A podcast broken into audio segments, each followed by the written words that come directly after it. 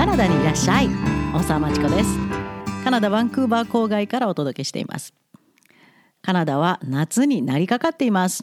日本の夏みたいに温度は上がらないんですけどね。心地よい風が吹き抜けて初夏だなぁと。もうすぐカナダでカナダの独立記念日もやってきます。その頃を境にカナダは急に静かになります。夏休み入るとあんまりみんな仕事しないんですね。特に学校関係者は長い休暇に入りますので何もこれから動きません。高校留学の残骸でもがく親子へのメッセージとタイトルをつけてしまいましたがどうしようこれから何が起こるかなとはもうドキドキしてる親子にも大した情報は来なくなる。だってそれぞれカナダの人たちは自分のお休みの方が大切ですから。でカナダのコロナ事情。オンタリオ、ケベック、大変です。もうオープンしたビジネスもう一回閉めなきゃというぐらいの状態です。で、BC 州は今のところ抑え込むに成功してますが、この6月の後半になってまた感染者数が上がってきて、フェーズ3に行けるかどうか。で、秋の第2波。秋を待たないでもまたスパイクするのではないかと専門家が警告を発しています。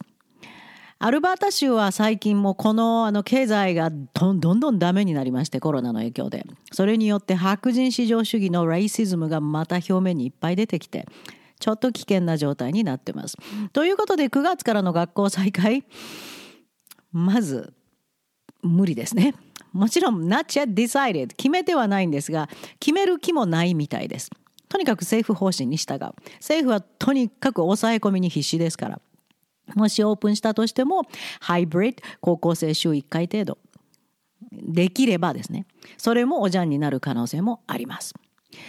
それでももう必死のエージェントほとんどの エージェントのウェブサイトは3月付けぐらいから全く更新されてないところが多いんですが連絡取れないところも多いのではないかと思います。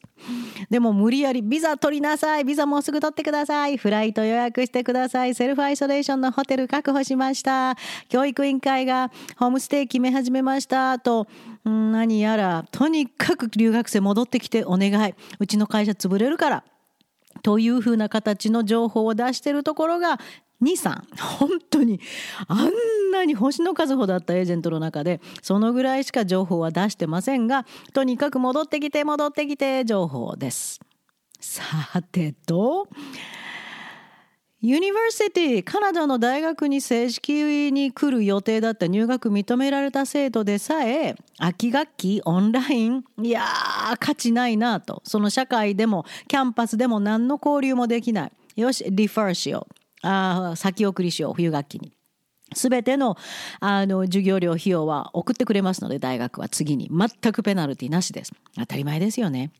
ですからそういう形で待ってる間に何かできることをというので私と相棒がカナダクラブという日本からちょ日本とカナダを直接結んでやってる留学生応援のあのオンラインレッスンでいろんな方法をとってその大学に入るまでにもっともっと力をつけようという計画で今進んでいます。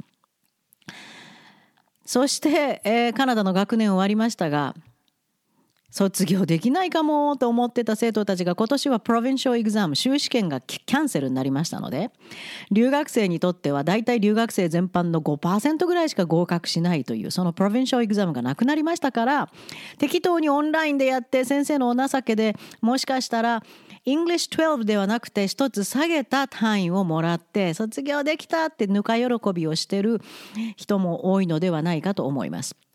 ただその成績証明書はちゃんとしたあの勉強をして卒業したという証明にはなりませんのでこれから先一生どういうふうなハンディになるかなとその辺も心配しています。でもでも9月からどうしよう。編入先もいっぱい探してみたけど子供も落ち込んでるしそれから高校留学しようって9月から行くつもりだったんだけど親はもうやめなさいと思ってるけど子供が諦めきれないんです。どうしましょう？というもうたくさんの相談を受けました。で相談内容を読むたびにいつも思うのがそもそもなんで高校留学ってなんでそういう決断になったの？といつも考え込んでしまいます。クリティカル・シンキングに逆行する考え方がものすごく多いんですね。あのもちろん留学させたいと思う親御さんはうちの子は特別と思ってる方が非常に多いです。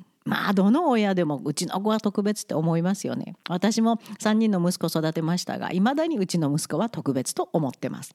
ただ特別な生徒がみんな高校留学に向いてるかそんなことはないですよ。それぞれの子供にはそれぞれの能力適性があります。その特別な子供のその適性と能力が高校留学に向いてるって何何を根拠に判断したんでしょうか高校留学して3年間で卒業して高い成績を残して将来に役立てるためにはもともとの非常に高い能力が必要。これはコラムでも書きました。読んでみてください。でそれプラス日本語だけじゃなくて英語の運用能力が非常に高いこと。クリティカル・ティンキングが分かること。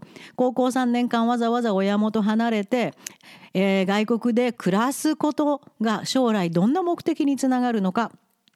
そこにも大きい問題があります。例えばすごいいい子特別ないい子でも高校留学うまくいかなかった子どもがたくさんいます。特に今回途中で中断された後困ってるせ、えー、元高校留学生にはそういうタイプが多いですね。いい子なんですよ。日本の教育制度では本当にちゃんとできたと思うんですがもともと日本の学校では考える訓練をしてません。だから考える訓練を受けてないから考えられない。自分のアイディアがない。エッセイ書いても自分のアイディアがないので全然論理的につながらない。で行動自体が受け身。自分からどんどん前に出ていくことができない。カナダの小学生中学生がすでに全部訓練を受けてる。エッセイの基本。全く知らない。それともっと大きい問題は自分を知らない。自分が一体誰で何ができてなんで高校留学が自分のプラスになるのかそれさえもわからないままただ言われるまま語学学校に行って学校の ELL 英語のできない留学生と一緒に押し込まれてなんとなく言われるコースを取ってホストファミリーの顔色を伺いながら現地の友達もできずに寂しい高校3年間を送る。これって本当に親子が望んでたことでしょうか？一番最初のうちの子は特別だから高校留学させようって短絡的に結論付けたところが大きい間違いだと思います。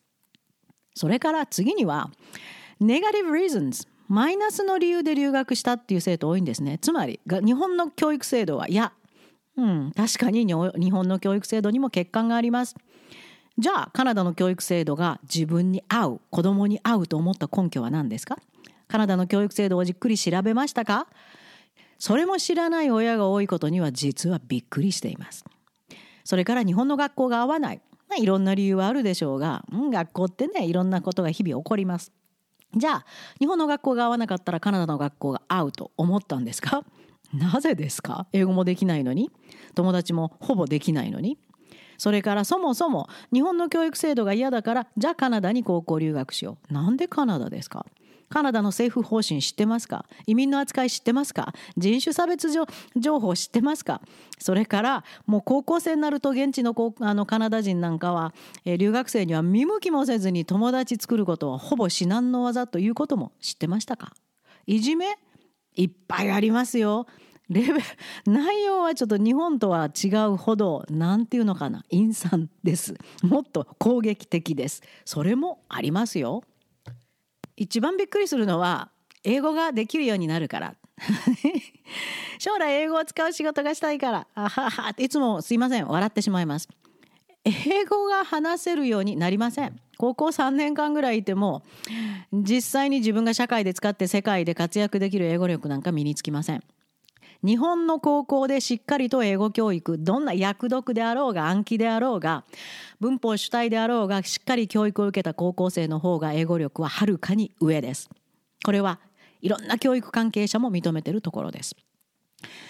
留学してしまうと文法メロメロになるんですね。こっちの先生文法なんか教えてくれませんよ。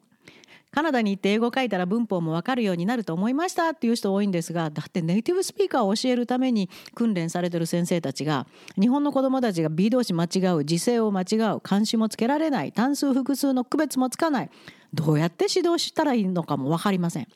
要するに頭のレベルが低いとしか見なされないんです。ですから文法はもういればいるほどメロメロになると思ってください。全く勘違いをしてあとどう修復不能になってしまいます。それから喋る英語もただ聞きかじっただけで文法も正確じゃない。本当に文法がめちゃくちゃでとにかく単語を並べてるだけ。周りには精神年齢精神的能力が低いとも見なされる喋り方をします。それから社会でのカナダ社会での本当のインタラクションがありませんのでその間本当は成長するはずだったのができないんです。親の影響もないと。子供のまま精神的成長しないまま子供子供のまま高校生活を終わってしまうこれも大きいマイナスですそれからもっとひどいケースはセミリンガル日本語も高校時代の大切な時期日本で教育を受けませんですから日本語を話すことにおいても書くことにおいても読むことにおいてもかなりそこで成長が止まります。で先ほども言いましたようにカナダで高校3年間いても英語力は上がりません。なんとなくスピードがちょっと出るぐらいかな。あとブロークンで話すスピードが出るぐらいかな。ということで英語も中途半端日本語も中途半端この時期に言語の発達が中途半端になってしまうと大人になって回復はできません。これは脳科学からいろんなリサーチが証明していることです。セミリンガルのままでこれからの一生送りますか？高校留学を決めた親子の皆さんそんなことまで知ってましたか？それから今回のパンデミックによって中断し帰国を余儀なくされていろんな編入先を探すいろんなところに当たってみた時に高校留学生の日本でのステータスって低いと思いませんでしたか？必ずしも優秀な子供ではないというふうなもう最初のステレオタイプが出来上がってしまってるって感じられたと思います。いろいろああ高校留学してたんですかという反応を受けられたんじゃないかと思います。これが高校留学の現状。高校留学はマイナス。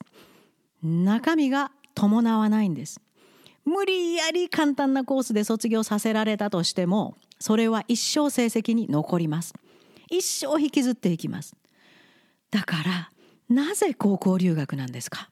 そこなんです本当に高校留学するに足るの能力を特別な能力アナリティカル・インテリジェンスと言いますがこれを持ってる生徒って実は稀なんです。38年間日本で教えた中でまあ5本の指ぐらいですよ。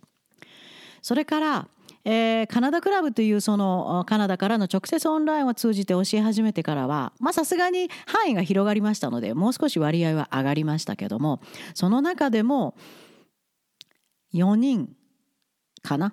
です。でそのうちの3人は高校留学やめました。ああダメだ。いろいろ調べてみてやっぱりプラスはそれほどない。大学で留学しよう。そういうふうに決めました。そのうちの一人は高校留学から帰国しましたがいやいやいやもうそんな残骸の中に埋もれる気はない。自分の将来のためにとっとと次の進路を探しました。探して見つけるの早いです。もともとの成績も非常にトップクラスで優秀。カナダで残したものも優秀。それは日本の学校もあっという間に認めてくれます。そこが高校留学なんです。そこまで達してないなと思ったら高校時代はおとなしく母国語で母国語の基本を身につけていろんな学習分野の基本を身につけてそして英語運用能力の準備をしっかりして大学からカナダにいらっしゃい。そうやって多くの日本の生徒を助けてきました。そしてその生徒たちはカナダの大学留学、高校留学と全く別です。準備をしてきた子は。そこで光り輝いていったことをお伝えしておきます。高校留学の残骸の中でもううごめくのは時間の無駄です。もうどうしてもカナダに戻りたかったら今から本当に本格的な準備をしてカナダには大学からいらっしゃい。じゃあこれからどうしたらと困ってる高校留学残骸の中で迷ってる親子の方いらっしゃいましたらいつでもご相談ください。長年の経験からあなたの子供さんにそしてあなた自身に最良のアドバイスをさせていただきますそしてカナダにいらっしゃい